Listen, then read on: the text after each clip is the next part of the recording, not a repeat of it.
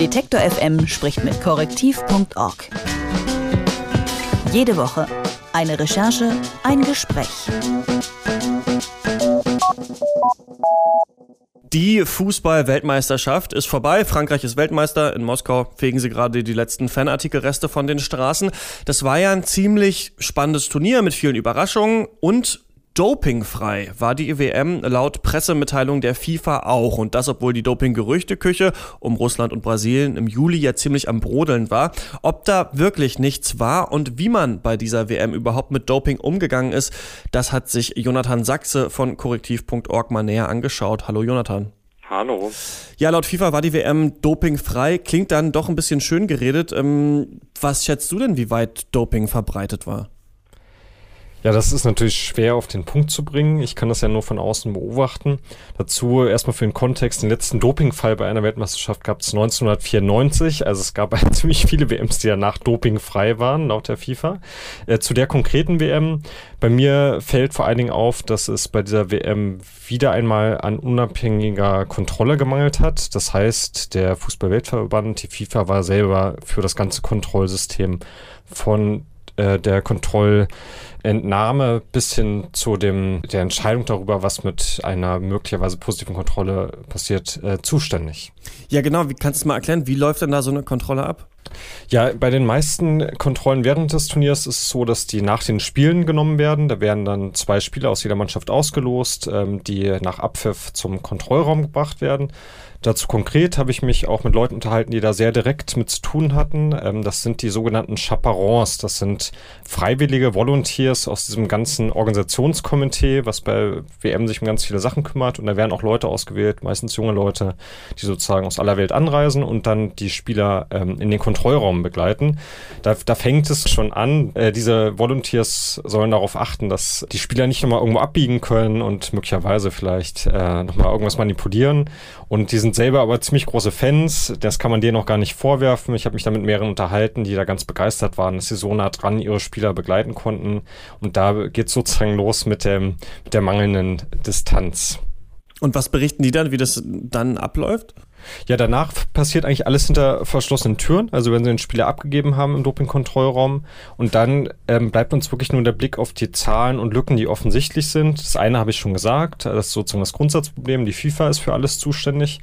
Ähm, das zweite wäre eine Möglichkeit, äh, das möchte die FIFA aber nicht, dass es trotzdem unabhängige Beobachter gibt, die einfach bei jedem Schritt dabei sind. Also wenn die Kontrolle dann genommen wurde, muss die ja auch ins Labor gebracht werden. Das ist in dem Fall eine weite Reise, denn in Russland gibt es kein Labor, was ähm, sozusagen eine offizielle Akkreditierung hat. Das heißt, jede Kontrolle wurde nach Lausanne in die Schweiz geflogen. Ähm, und dort wird sie dann analysiert und dann je nachdem, was rauskommt, ähm, geht es weiter. Und bei all diesen Schritten ähm, gibt es keinen unabhängigen Beobachter. Und was ist die Begründung der FIFA dafür, dass da niemand Unabhängiges dabei ist? Naja, die FIFA sagt, sie sind professionell genug, sie achten auf ein ordentliches ähm, System. Ich finde das aber nicht ausreichend, weil wenn man den Kontext sieht, sozusagen die FIFA, gerade in den letzten Jahren ist das ja immer mehr bekannt geworden, an wie viele Stellen sozusagen Personen in der FIFA wirklich korrupt, das darf man mittlerweile auch sagen, denn es ist ja gerichtsfest unterwegs sind, dann würde ich jetzt nicht das volle Vertrauen in die FIFA und deren System stecken.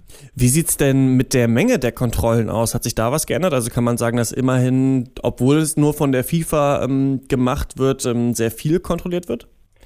Ja, also im Vergleich zu anderen ähm, Turnieren, zum Beispiel in der Bundesliga, wo man, wo ein Spieler durchschnittlich vielleicht einmal pro Jahr nur getestet wird, sieht das bei einer Weltmeisterschaft ziemlich gut aus. Also so rein quantitativ ist das erstmal in Ordnung.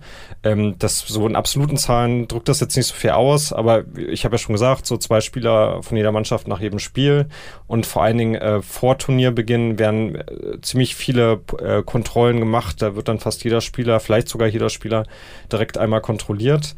Ähm, aber viel entscheidender ist sozusagen die Qualität der Kontrollen und auch der Überraschungseffekt. Und da mangelt es zum Beispiel während des Turniers ähm, an den Tagen, ähm, die spielfrei sind. Da gibt es ziemlich wenig Kontrollen. Also in den Tagen, wo normalerweise man auch dopen würde, wenn man sich jetzt sozusagen mit dem System genau beschäftigt, wann sich das lohnt, da wird dann wiederum sehr wenig kontrolliert. Also was würdest du sagen, müsste sich ändern oder was kann jetzt äh, getan werden, damit das äh, bei der nächsten WM besser abläuft?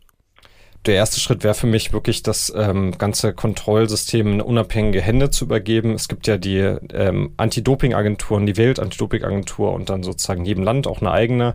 Und die sollten dafür zuständig sein. Das ist auch in, zum Beispiel im Fußball, in der Bundesliga mittlerweile der Fall. Und das sollte auch bei den großen Turnieren beginnen. Da geht es ja nun wirklich um äh, das Äußerste. Da geht es um, das ist das, das meiste Geld im Spiel und das ist sozusagen der Höhepunkt für jeden Spieler in seiner Karriere, die Weltmeisterschaft.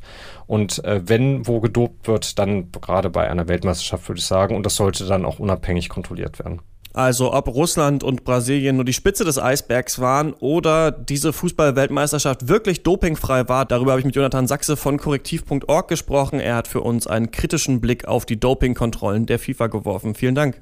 Sehr gerne. Detektor FM spricht mit korrektiv.org. Jede Woche eine Recherche, ein Gespräch.